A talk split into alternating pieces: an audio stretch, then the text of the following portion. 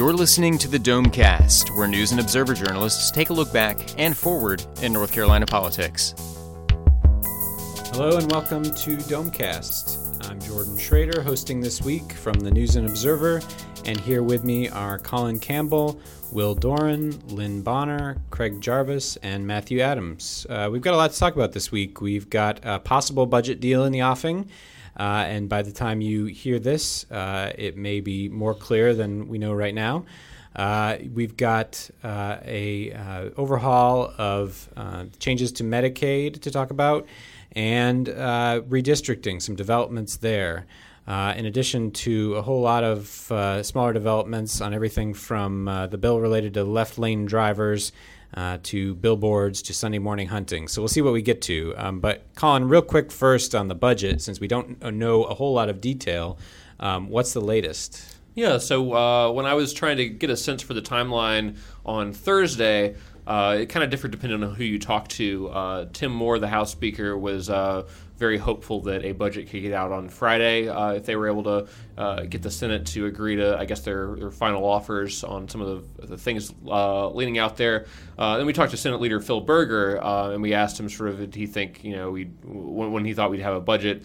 He took this long pause and then says, "Well, I'm an optimistic person. I think we can we might get one next week." So he seemed a little less hopeful that uh, things would come out. The latest that we've heard um, is actually a tweet from Representative Chuck McGrady at about 2:45 a.m. Friday morning, uh, who was replying to a account called NCGA Coffee Pot that was asking him about sort of the Pope smoke situation. I mean, we we joke every year about you know white smoke coming from the legislative building when they have a budget deal. Um, and uh, McGrady said that the uh, at 2:45 a.m. that the smoke was there, and, and, told the coffee pot that you know they'd uh, agreed on, I think in his words, a broad outline of the budget. So there may be still some details to be worked out. Uh, and then, of course, the uh, legislative staff has to actually uh, produce the document that reflects all the things that they agreed to. So that can take some time. So it's a brave new world that we have coffee pots uh, giving us this information. What, who is behind the coffee pot? Uh, you know, I'm not sure. My guess is it's some sort of legislative staffer or lobbyist. The joke, of course, being that you know the the coffee pot is a much to love device in that building because everyone needs their caffeine and their coffee pots in every committee room. Used to be coffee pots available to the general public who were in the know, but apparently that was uh, dropped out this session because of some cost concerns that uh, the, the, government was funding uh, the coffee habits of about a few hundred lobbyists, and that was uh, causing them to not meet their budget for the, the legislative building's operation. But anyway, so the, there's an account that sort of jokes about the need for coffee at the legislature, and uh, I guess the account was uh, asking questions of Representative McGrady, who's one of the, the top House budget writers, uh, and McGrady uh, felt the need to respond to them at 2:45 in the morning. He must have had a lot of coffee before doing that. Yeah, I mean, if you're up at 2:45 negotiating the budget, I suspect you're pretty well caffeinated, and that, that coffee pot is at the front of your mind or McGrady is somehow beholden to the coffee pot. It's true. Yeah, know, you, know, you, you, never know uh, who owes who favors in politics these days. so if we have a budget, uh, potentially next week at least, uh, is how, how, much is there left to do before the, the legislature leaves, or is that still really usually the budget tends to be one of the last things? Uh, there have been a couple other signs that we're close to uh, a budget deal. There's some reg reform bills uh, that were rolled out this week in both the House and Senate, which is usually one of the, the final tasks that uh, the legislature has uh, before they go home. So uh, that's got to get done. Um, I think the lingering question is whether they do things like redistricting or voter ID, but it doesn't look like they're going to try to do that before they, they leave town. There was some chatter that the Senate was going to shut down committees next week. Had you heard that? I had not heard that, but it wouldn't okay. surprise me. There was a lot of committee work this week, um, which was sort of an indication that they're trying to you know, get everything out through committee. And there were actually a couple moments this week where it was clear that the bill that they were working on shouldn't have been in committee. In fact, there was one where they had four or five different amendments to the bill to throw out in committee. They were all from the sponsors, and everyone's sort of scratching their heads and why didn't why didn't they put this in the bill before they brought it to the committee? Um, but it was clearly an effort that uh, they were told to clear the decks, and these were the remaining bills, and so the the committee work was a little little sloppier than it usually is uh, from that sense. Well, I kind of agree with Lynn. If once, once the Senate does start sending that signal that they're shutting down committee meetings, that definitely is the sign that that the end is near. Because when the Senate's done, they're done. Yeah, and the Senate's usually the one that takes the lead in, in past right. sessions of saying we're, we're tired, we're going home, yeah. and we don't care about any of the rest of the bills. Yeah, they're the first to pack their bags and Yeah. say we're leaving. Yeah, and we should note, you know, this is the, the first year of a two year session. So uh, the Bills, as long as they crossed over by the crossover deadline, will be eligible to be resurrected uh, next year if they don't pass before they leave town. So um, uh, some unfinished business may uh, make a resurgence uh, come next spring when they're back in town. Are they trying to adjourn before uh, the court rules on whether uh, they need to redistrict uh, and have a special election? Uh, would that have would, would this would the court ruling uh, kind of looming out there have any effect on when they leave? You know, it's hard to tell um, whether they're sort of have that in the back of their minds. Obviously, they're thinking about you know the timeline for that and what may be the most advantageous way to do that. But of course, a lot of it's going to be up to the court. If the court gives them a timeline um, and a deadline of you know say August 30th or something to redistrict, then obviously they're either going to have to come back in a special session or they're going to have to stay longer, um, one way or the other. Uh, there, there's not too many ways they can avoid that, um, but certainly if they're they're out of town, I mean, they, their lawyers may be able to make the argument of it would be uh, unreasonable impediment or something to to force them back into town, and shouldn't they just do it in you know next April or May when they've got a normal session and are going into a 2018 election? I mean, I think for Republicans. Um, they wanted to delay the redistricting as much as possible. They don't want to. They've made it clear they don't want a 2017 election, um, and I think the later they're able to draw the maps in 2018, uh, the better off they and I think to some extent the Democratic incumbents are because uh, you have less opportunity for uh, challengers to come forward and build a campaign. And already there are a number of, of, Democrats who are sort of building a campaign without a district. They don't know where they'll be running, but are starting to raise money and telling people they're going to run, including a, a, guy I talked to in Cary a couple weeks ago. Um, so there's all this sort of uh, strategy going on in, in back rooms to try to figure out how to avoid a redistricting situation that um, negatively impacts the parties uh, come 2018 or 2017 if it comes to that. How, how, does the Supreme Court's latest decision play into that? They they issued an order yesterday that delays the process of sending this back down to the lower court. Court, and we should say that this is about the state house and senate districts, of course, having to be redrawn uh, after it was determined at the uh, uh, lower court level that they were racial gerrymanders. That 28 of them were racial gerrymanders. Supreme Court upheld that, and then yesterday um, they uh, issued a, a, new order. So how does that uh, play into this? Yeah, so that's um, going to be a, a, aspect of this that uh, I think the Republicans, and particularly Senate Leader Phil Berger, was quick to uh, promote that uh, ruling on Thursday in a, tweet, basically saying that he believes this means that the Democrats' desire to have a 2017 special election is uh, much less likely. I mean, I think it still could happen.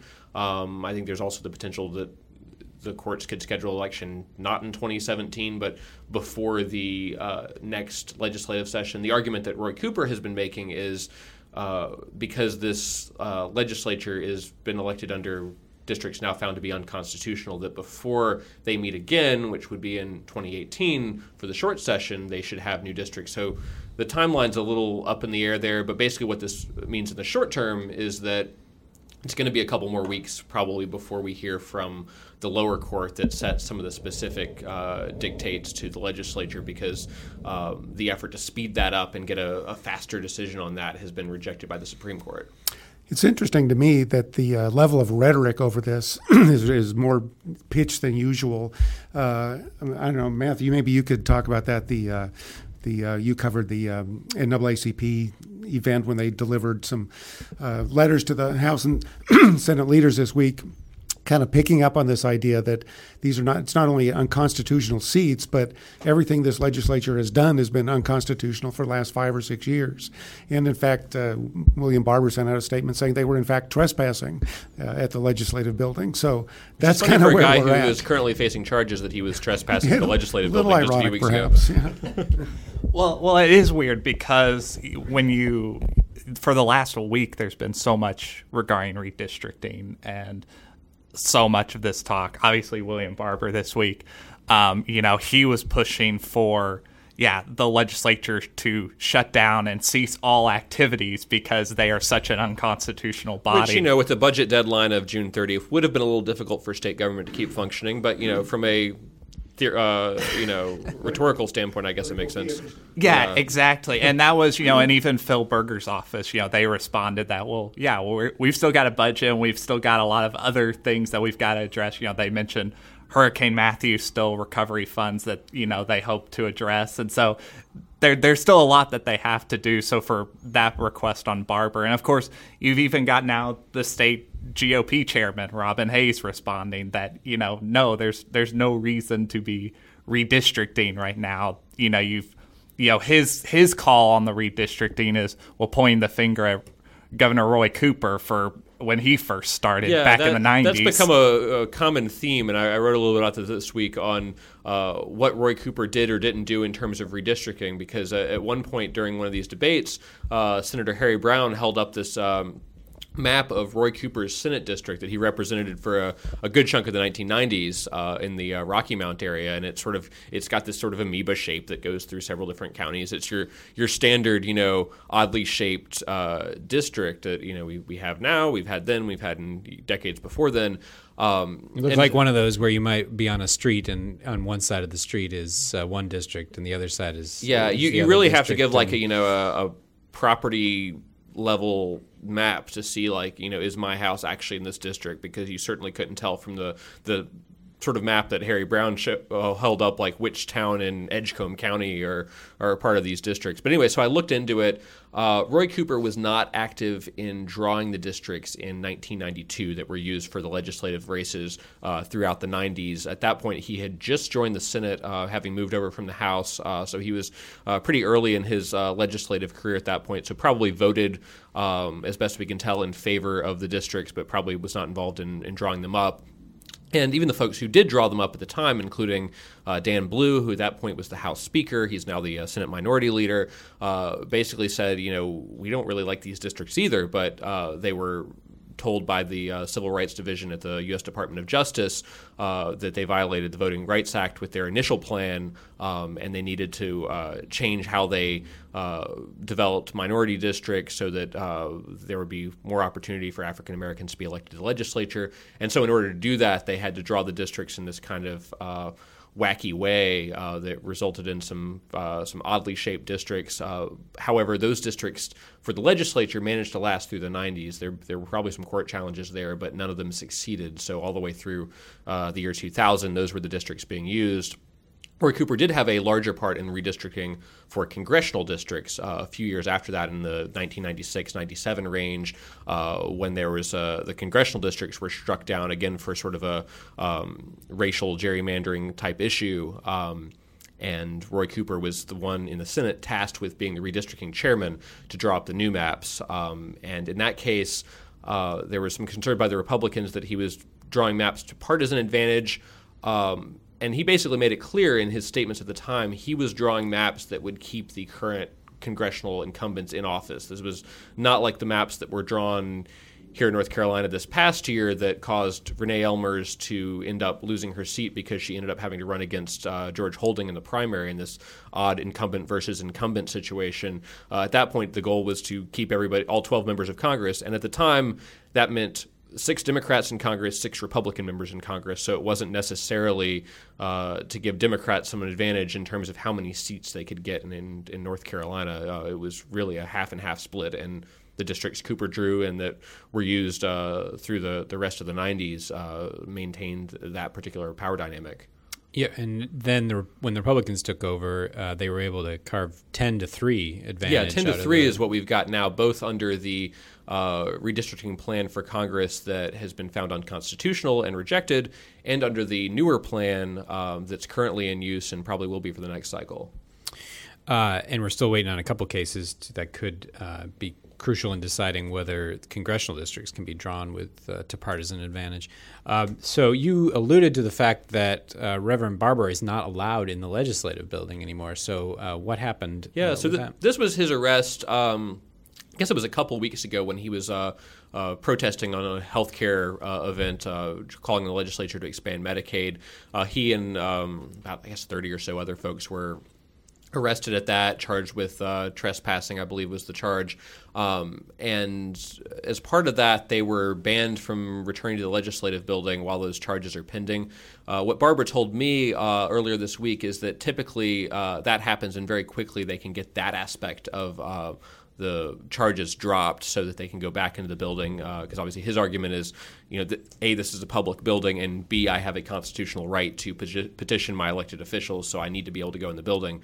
Uh, but as of this week, he doesn't have that ability. So he actually had this press conference that Matthew covered um, outside the legislative building out front, um, and then he sent in some of his. Um, other uh, NAACP members uh, to actually go inside the building and deliver some letters and petitions to lawmakers because he himself could not go in the building. And they ran into some trouble. Yeah, they did. Uh, and this was kind of a, an odd situation that was uh, caught on video. Uh, a group of NAACP activists were headed to House Speaker Tim Moore's office to deliver a letter. And this is something that happens all the time. Um, and the way Speaker Moore's office is constructed, um, you walk in off of the main hallway. There's a an office where his receptionist sits at their desk. You know, they handle visitors and uh, the actual office where Moore himself sits is a room off of that that you the public can't access unless they have an appointment to uh, meet with Moore himself. Uh, so they go in there um, and they're followed by Paul Coble, who is the uh, House legislative or the uh, legislative service officer for the entire building. So he basically oversees the staff, some of the day-to-day operations. he's pretty well known as a, a, Republican politician because he used to be the mayor of Raleigh.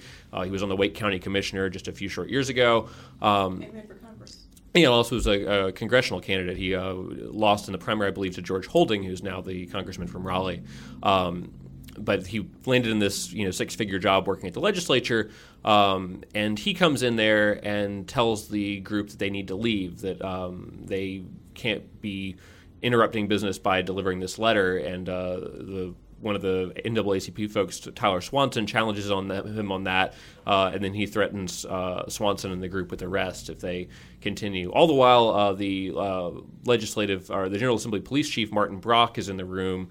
Not really saying anything. It's clear from the video that Brock uh, had gone ahead and told both uh, Berger and Moore's offices that uh, this group was coming up and that they were okay to go in there. Um, the exchange with Moore's actual staffer is very polite, where she, you know, answers their questions, promises to deliver the letter to the speaker, um, and then the group, uh, while I guess Coble is still following them, uh, goes into Berger's office and, and has a very polite conversation with one of Berger's staff members. But so no one got arrested, but uh, certainly there was a lot of questions about.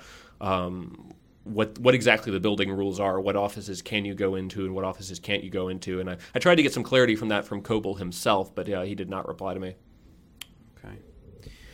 All right. Uh, and Lynn, you covered the uh, Medicaid bill that's going through the legislature uh, this week. Uh, we don't know how far it will go because it's running into a whole lot of opposition yeah, from and it wasn't really intended to be a Medicaid bill.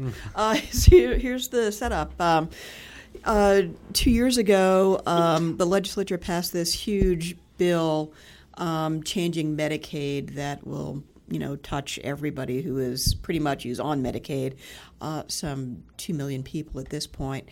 Um, and uh, separately, there is a uh, regional mental health office that everybody considers to have gone rogue um, by you know paying their CEOs too much um, you know, buying alcohol with the government money and taking flying first class and charter flights and yeah, we had an audit really, yeah, we had an audit. Criti- yeah, yeah, criticizing them pretty heavily for um, for their spending. So we have two separate ideas, seemingly that uh, were suddenly melted into one this week. Um, that uh, took a bill out of the House that was pretty much focused on uh, trying to uh, control. Um, CEO salaries at these regional offices and became a bill that would uh, fundamentally uh, rewrite um, this sweeping Medicaid bill. Uh, there was an outcry, um, and uh, the bill got out of committee, um, even though there weren't too many people who thought it was a good idea. There were a lot of people who said, well, we really wanted that uh, bill that was focused on Cardinal. Why are we rewriting uh, Medicaid? Um, so uh, one of the things that would do would uh, the Medicaid bill essentially says that there's no there wouldn't be any more fee for service. You know there wouldn't be separate bills for operations and you know uh, shots for kids and whatever Medicaid pays for. That um, there would go to a system that of managed care where companies would get a set fee for um, for treating patients, and they would have to live within the money they get. And so, ins- insurance companies would, uh, under the big sweeping bill that passed, insurance companies would really be running the system, right, as opposed to sort of the doc. What is it? Basically, doctors that that right run it now, now. Groups it's, of doctors. Now, now it's groups of doctors that essentially are you know in charge running Medicaid, um, and then it, but now it would go to. There have been some collaborations of hospitals that have come together and said, okay, we're going to be one of these entities that is going to create a ma- create managed care. Doctors have come together and said, okay, we're going to be one of these companies that create creates managed care. So it's really taking it out of the, you know, these out of the doctor's offices really, and sort of making bigger uh, statewide systems. Um, one of the things that uh, is in this rewrite bill would be that okay, doctors who don't join a network and would still be billing fee for service would get their their um, get their fees cut. And some people worry that, well, what if a doctor says, well, I don't want to take less money than I'm taking now for a few pa- Medicaid patients I have. I'm just not going to do it, which would mean uh, there's also there's already a worry that um, that uh, some patients are going to get different doctors and won't have the long-time doctors that they've had just because of the way the of the system the way the system is evolving, and this uh, is kind of exacerbating that worry. Um, there's you know all kinds of uh, you know worries that what was proposed this week is going to create chaos on a whole number of levels, and the hospitals, the doctors, the dentists, and uh, the mental health organizations all are saying, well. What are you doing? Um, but it's going to go to. Uh, it looks like it's on. It's on its way to the Senate floor. The House doesn't want it. Um, and there is just a really strong sentiment that, um, you know, we just wanted to deal with with Cardinal. we wanted to deal with the mental health offices and not this, these big sweeping changes um, that somehow got melded onto this uh, fairly straightforward bill. So um, there's a worry and a thought that um, you know, with these two things now stuck together, that nothing is going to happen with the uh, on the original problem or the original the original question is okay. Well, how do we control these CEO salaries? Senator Ralph Hise spoke to why he wanted to do this. What what was his rationale? Well, one of the big things that it would do is, for a long time, these um, these state mental health offices were going to be outside um, this bigger Medicaid plan, they would still be able to run uh, the way they are now. And he's saying, well, mental health is a mess. It's not working. Um, we're just going to say, okay, no, lo- no more grace period of several years. As soon as this um, big Medicaid change happens, mental health is going to be rolled in. Um, and he says, well, it, that's going to take care of all of the problems we have now. We'll get um, we'll get mental health and physical health together. There won't be any more of this cost shifting. All these questions they have about how much money um, these local mental mental health offices are holding on to, those would go away. Mental health offices would, you know, you know, give their money back essentially. So it's going to solve all these problems. Um, one of the things that the current law has is that dentists are no longer wouldn't be in um, in this whole uh, part of this whole change. Dentist, dentists would now be rolled in. Um, Hise's um, thought is that there was no reason for dentists to be out in the first place. Uh, but you know, the guy from the Dental Society is saying, well, you know, this is just going to mean that dentists aren't going to take Medicaid anymore. I mean, it's just going to make the dental problem worse. So. Um, so this is Hise's reasoning. We're, we're headed this way anyway. Let's just do it now. So something we sometimes see at the end of legislative sessions, where whole new issues uh, just somehow surface and uh, you know come up, even if there's uh, widespread opposition among a lot of interest groups yeah. that kind of come up at the end of session. Um, meanwhile, Colin was uh, covering a committee meeting where uh, something managed to get out here at the end of session that had seemed to be dead, um, and uh, actually may not have even gotten the votes to get out of committee. Uh, dealing with uh, left lane drivers. So uh, tell us about that. Yeah, so left lane drivers was actually one where uh, it definitely had the votes in committee. Uh, the questionable one was actually about Sunday hunting. Oh, Sunday uh, hunting, Yeah, I'm in the Senate. about. Okay. Um, but yeah, in the left lane drivers one, that was one where uh, the Senate had, uh, in a, I think the Transportation Committee, killed a version of the bill on the Senate side, but then the House had their own version that they have moved ahead with, and uh, they got a, a favorable vote in uh, the Judiciary Committee uh, this past week. And the main difference between the House but vote uh, uh, bill and the Senate bill is there's more of a grace period for slow left lane drivers. That initially uh, the $250 fine for uh, impeding traffic by going too slow in the left lane wouldn't kick in for the first year under this House version. Uh, so the House uh, sponsors of the bill are hopeful that that would allow it to uh, get support in the Senate once it gets over there. Um, but we're still awaiting a, a floor vote on the House side on that particular bill. Uh, it, it's one of those funny ones where it's not really a partisan thing. It's got a sort of bipartisan group of sponsors, including uh, Democrat Duane Hall and Republican Jon Hardister. Uh, but you could tell from the debate in the uh, House Judiciary Committee uh, that the fault line on this really comes down to what your own driving style is as a legislator, because you could definitely tell the the ones who uh, drive fast and get very frustrated on the highway by uh, people who are driving slow in the left lane were, were very eager to support this bill, whereas uh, some folks who uh, sounded from their descriptions to be much more cautious drivers uh, were uh, less interested in this bill and uh, it seemed to be opposed to it. It seemed to be that, that whatever your position is, you're really concerned about grandmothers on the road. Whether it was Grier Martin, I think it was Grier Martin, telling saying that he's he He's been gets flipped, off by, grandmothers, and or- then the uh, other person who's uh, sort of the main opponent on the of the bill in the committee was Representative Dave, David Rogers, who is a Republican uh, from out in Rutherford County. Um, he, his example was that you know you're going to be a ticketing a, a grandmother who is uh, just driving the speed limit in the left lane, and somebody comes up behind her and they're flipping the bird at her, and uh, then suddenly the speeder is not the the person breaking the law; it's the grandmother, which the bill sponsors stressed. Uh, the speeder would still be ticketed for speeding because that's still against the law, and they would lose points on their insurance. Uh, whereas this uh, driving slow uh, offense would not be a uh, Uh, situation where you lose points on your license and have but to pay more still for insurance. get fined, right? I mean, Yeah. so if someone is driving 80 in the left lane, but there are people behind this person who want to do 90 and more, so does the person who is driving 80 get a Speeding and a slow ticket. and yeah. a slow ticket, Yeah. and the people driving 90 get speeding tickets? I mean, Yeah.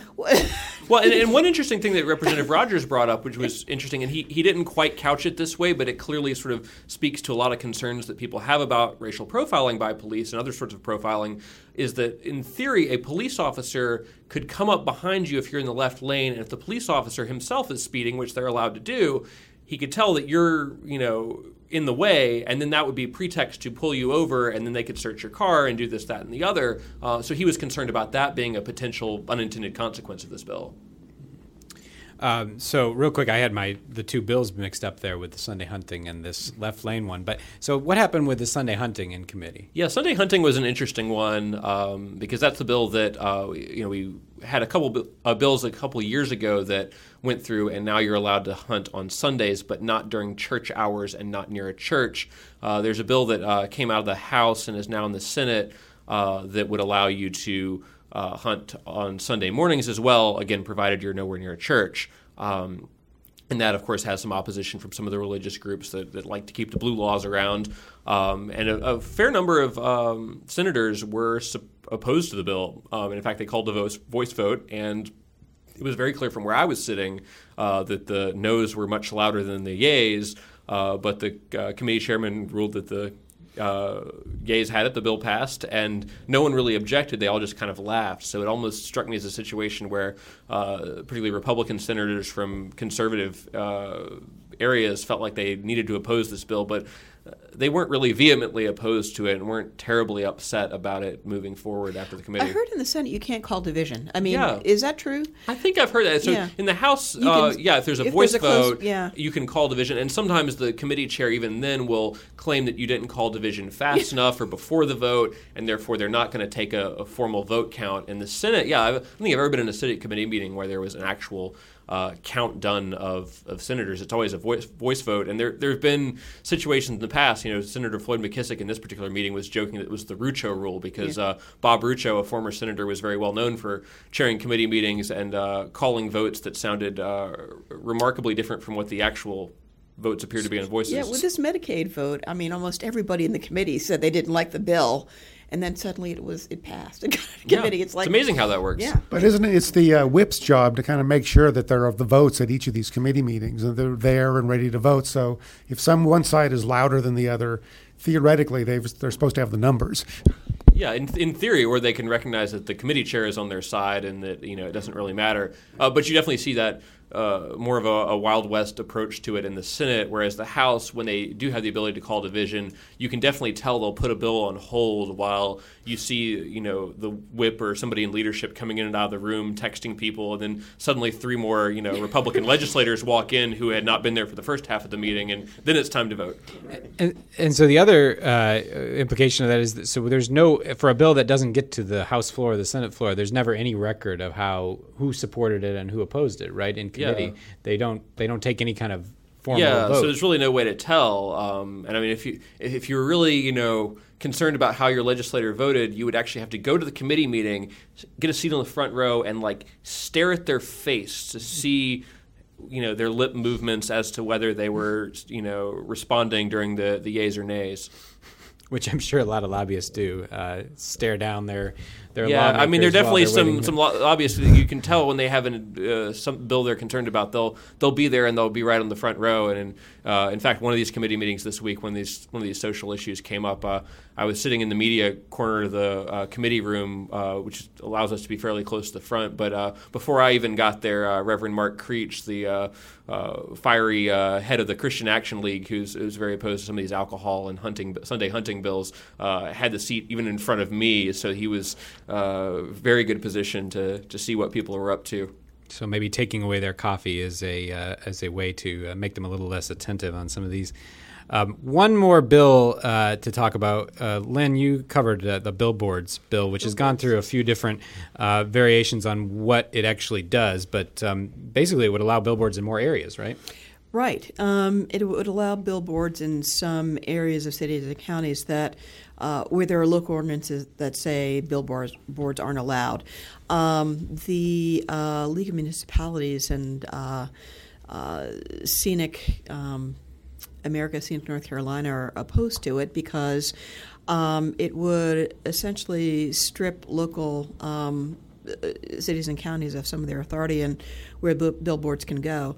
Uh, the issue is um, when streets and ro- roads are widened, um, billboards on the roadsides uh, are sometimes in the way and have to get uh, have to either come down or, or move. Um, so uh, the way um, the bill sponsor David Lewis talks talks about it is that billboard owners say, well, we have they're forced to take down this billboard, but then um, cities say, well, there's no place for you to to replace it. So this would essentially say uh, cities have to put um, billboards in uh, commercial or uh, and indu- allow them in commercial and industrial areas. Um, the argument against is that this would allow billboards in some places where cities say they aren't appropriate. Um, the, the League Municipality says, well, they talk about industrial and commercial, but some areas are mixed use. What about those? Um, some places, commercial and residential, are right close to one another. Um, is it appropriate for every commercial area? I mean, that's their argument is that that's why there are local ordinances. So um, you know, there's these billboard fights. You know.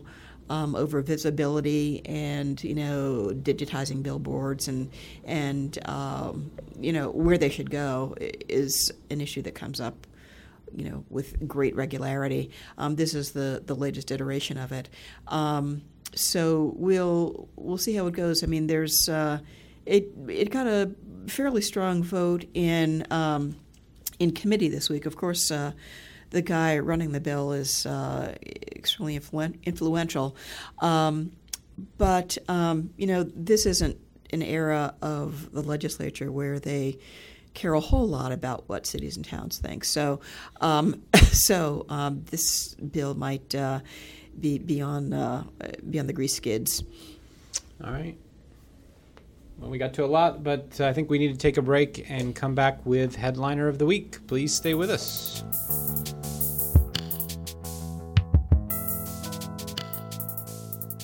This is a guided meditation on parenting. Find a relaxed position to let go of the time you left your daughter's blouse in the dryer too long and it shrunk four sizes, or when you donated her private diary to the public library. Deep breaths. You don't have to be perfect to be a perfect parent. There are thousands of teens in foster care who don't need perfection. They need you. For more information on how you can adopt, visit adoptuskids.org. A public service announcement from the U.S. Department of Health and Human Services, Adopt U.S. Kids, and the Ad Council.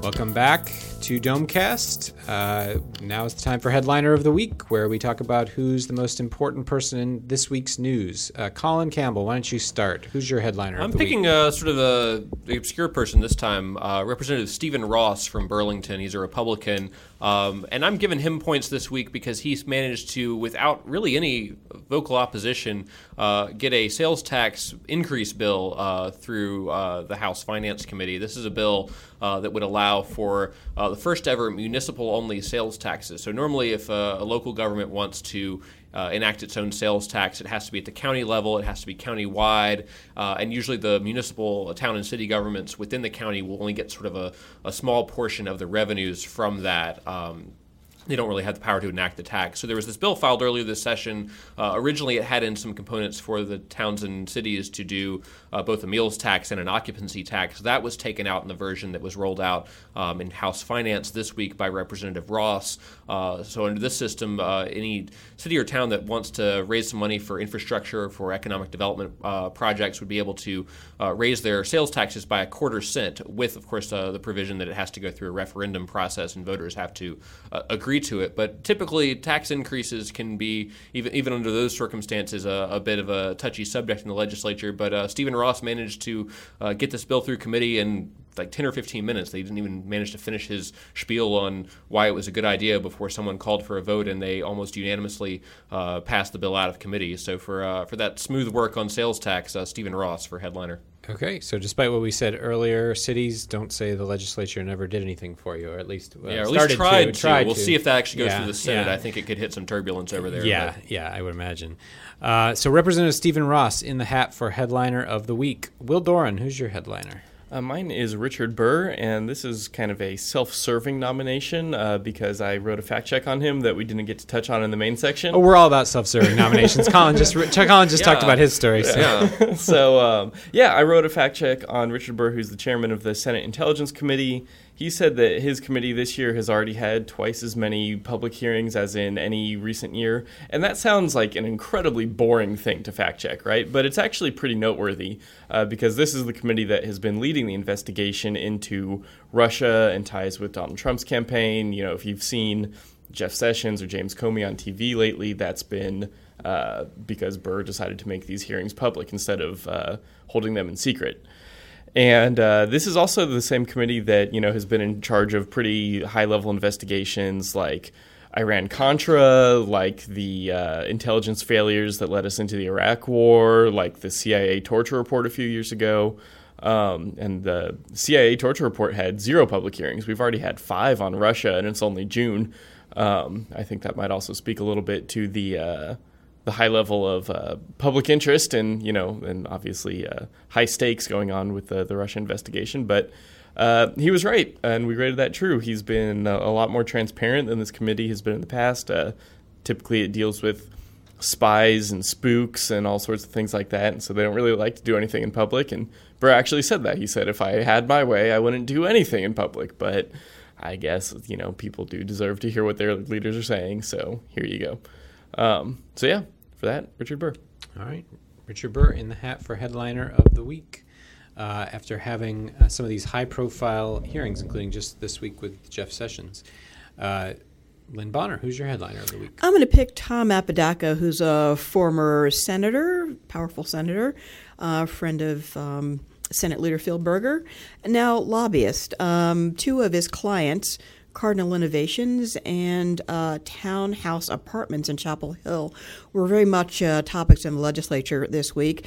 Um, townhouse apartments uh, was the impetus for a bill that would um, disallow impact fees uh, in Orange County. Um, and uh, you know, there are plenty of lobbyists roaming around. Uh, there are more lobbyists than legislators uh, down on Jones Street, and uh, plenty of um, former legislators who are lobbyists. But um, I, uh, Senator, uh, former Senator Apodaca, uh, popped up to testify at the hearing on impact fees. You know, the former legislators usually like to keep a low profile. Never, I've never seen anyone um, volunteer to testify at a committee meeting usually they just like to uh, sit quietly and will only uh, talk publicly when there's a demand. But uh, uh Mr. Apodaca seemed to relish his chance at the microphone. So uh, I'm going uh, with um, our old mover and shaker. Tom Apodaca. He sat next to me at a committee meeting the other day, and it was it was kind of a bizarre situation because I felt like it was he, he's sitting there cracking jokes to me. I'm like, well, shouldn't you be on the committee? Oh wait, you're not you're not on the committee anymore. yeah, I wonder if he didn't have any good one-liners in his testimony, did he? Oh uh, yeah, well, he said something about uh, it wasn't the chicken guarding the hen house, but what was it? the why are we putting uh, the wolf in charge or, or some? He had yeah, some kind of crack. You can usually count on him for a couple good lines. Well, so. and I am a former townhouse apartment resident from back when I was at UNC. Really? So uh, I guess uh, Tom Apodaca can uh, thank uh, me for some of uh, the bills that he's getting paid now. Uh, I think they were, they were about the. Was cheapest. there a line item in the in the rent in the contract that went to lobbying? you know, I don't remember. They were about the cheapest apartments that there were in Chapel Hill, so I'm kind of surprised that they can hire a lobbyist. Um, but you know. Uh, well, when make asked, it up on volume. Well, when I asked uh, Mr. Apodaca what he was doing at the committee, he told me he was doing the Lord's work. So, uh, well, I, I, didn't see the Lord on his list of uh, his list of clients, but you know. cardinals, I guess. Okay. So Tom, Tom, top that, Craig. Tom Apodaca in the hat for headliner of the not, week. I can't so, follow that thread. Craig, I'm sorry. Craig Jarvis, who's your headliner of the week? Well, um, to kind of bring things back down to earth, earlier in the week, of course, there was that terrible shooting up in Northern Virginia involving um, uh, members of the Con- Congressional Republican baseball team that were practicing. And of course, uh, a lot of us were watching it unfold on Twitter and on television. And after kind of the initial horror, wondering what, you know, if any of our local people might be involved. And of course, um, Representative Mark Walker was there. He was uh, uh, on the team and practicing, shaken but not but not injured. Um, then it wasn't long before we found out, as we learned more of the details, there were two Capitol police officers uh, stationed there because Representative Scalise, who's I think the third in command or third in the chain of uh, command in the House House Majority Whip. Um, he had two. He had those guys there um, guarding him just because that's what they do whenever they go anywhere. Anyway, uh, one of those guards, David uh, Beasley or Bailey, I'm sorry, um, who, who engaged the the shooter and went out in the, in the parking lot, kind of drew the, the gunfire away from the group huddled on the baseball field. He uh, turns out was an NC Central grad, so. Um, um, I, I, would nominate him. It was kind of interesting. The game went on. I, I don't know how many nerdy people watched it on C-SPAN like I did last night, but uh, the the Democrats pretty well trounced the Republicans on that one. Walker uh, grounded out to, for the final out for the Republicans, but uh, yeah. that, and, and, didn't Bailey throw out the first pitch? I think Bailey. Yeah. That's right. Yeah. Thanks for the reminder. There were more people at that game than there were at some major league games. right. Night. There was like twenty five thousand. Uh, the Major League Baseball allowed the time and the you know the airtime, and, and they played in the National Stadium, which I was kind of thought they were just going to be playing on some dirt lot somewhere, but it's a pretty big deal and. Um, so yeah, that uh, Bailey coming out to throw out the first pitch uh, on crutches was was unexpected and kind of dramatic. All right, David Bailey, uh, Capitol Police Officer, in the hat for headline headliner of the week. Uh, and Matthew Adams, you're last up. Who's your headliner of the week? Uh, so I'm going to be, I guess, a little obscure here. I'm going to go with a guy named Marvin Wright. And, you know, around this time, you know, everybody, some high school students are dealing with graduation and stuff. Um, Marvin Wright was actually the class president of uh, Southwest uh, Edgecombe High School, and he was supposed to give a graduation speech. Um, but the school had a pre prepared speech for him. It was about five, maybe six sentences. Um, and they were saying, well, he, had, he didn't meet the deadline to get his speech in, so he couldn't give it. So he gets up to the podium, and well, he in the end gives his own speech, and everybody was applauding him and clapping, and he got a lot of support. But um, the principal actually withheld his high school diploma for two days. Um, and so there's kind of this controversy around all of that. So uh, I, I, have to throw uh, Marvin Wright into the headliner this week. You can kind of in the video of it, you can kind of see the principal behind him, you know, not looking real happy, kind of talking to somebody next to him when the student starts to speak. Oh, yeah. it's clear he's not delivering he's pre-prepared remarks. The, his actual remarks, I think, were pretty innocuous. He didn't say, no, know, he didn't rant against the high school uh, or anything. He uh, didn't. They were very, you know, I thought they were very polite. He, yeah. you know, he took the high road still in it. So, it, you know, it, it could have been a lot worse. Uh, so Marvin Wright in the hat for headliner of the week. Uh, well, I think uh, I'm going to have to go with Craig's pick of David Bailey uh, after the uh, horrific shooting uh, this week. So David Bailey, Capitol Police Officer, is our headliner of the week. Uh, that's it for Domecast. Uh, for Matthew Adams, Craig Jarvis, Lynn Bonner, Will Doran, and Colin Campbell, I'm Jordan Schrader. Uh, thanks a lot. Catch us next week. You've been listening to the Domecast, a production of the News and Observer and the Insider State Government News Service. You can keep up with the conversation by reading Under the Dome in the daily print edition or online at newsobserver.com. The Insider is found online at ncinsider.com.